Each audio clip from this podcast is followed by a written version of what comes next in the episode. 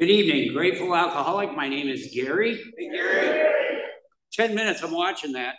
Uh, I never know what I'm going to say up here. I'm going to start with I have a sobriety date of April 17th, 2021.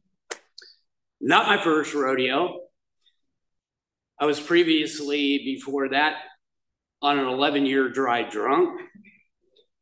I have never seen so many newcomers in one meeting in my life.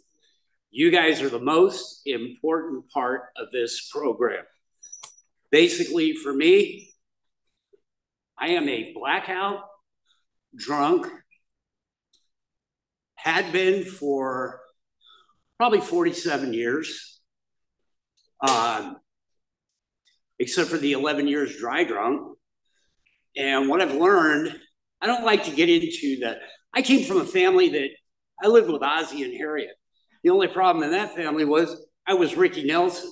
Yeah. so a lot of you will get that. Um, I am adopted. I have a sibling that was adopted. Never thought it affected me. Never even crossed my mind, except for my sibling took offense to it. Kind of rubbed off on me because I was like looking at her, I go, what are you ungrateful for? Me, my problem was I was never home, had an authority problem. Um, if you told me no, I was going to do the exact opposite. I have an A personality. My sponsor tells me right now, he says, You are AAHD. and I said, Where's that? He says, Well, he goes, alcoholic attention deficit hyperactive disorder. said, okay. He ought to know I went through rehab with him. this was back in 2005. Uh, I was probably king of the relapse back then. It took me three years to get sober the first time and a fourth DUI.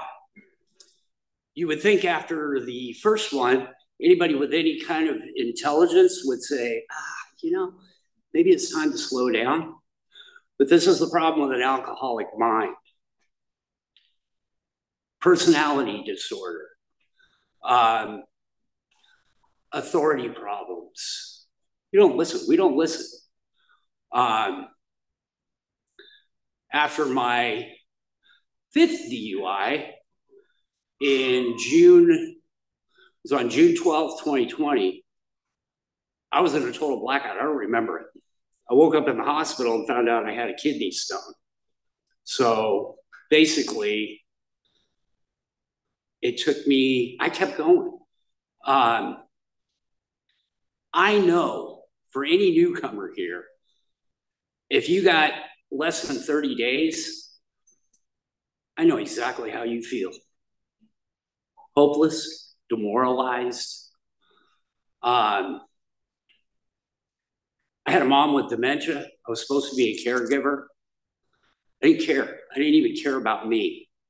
I'm going to tell you something this program, everybody in here, people like them, saved my life. But not only that, you're teaching me how to survive. I got those right there now, and I'm applying them. I go to meetings every day. I am of service. Get involved, put yourselves in the middle of the herd. This is an investment in you. If you don't think you matter, that's bullshit. Pardon my French, but that's bullshit. You matter. Don't let anybody tell you anything different.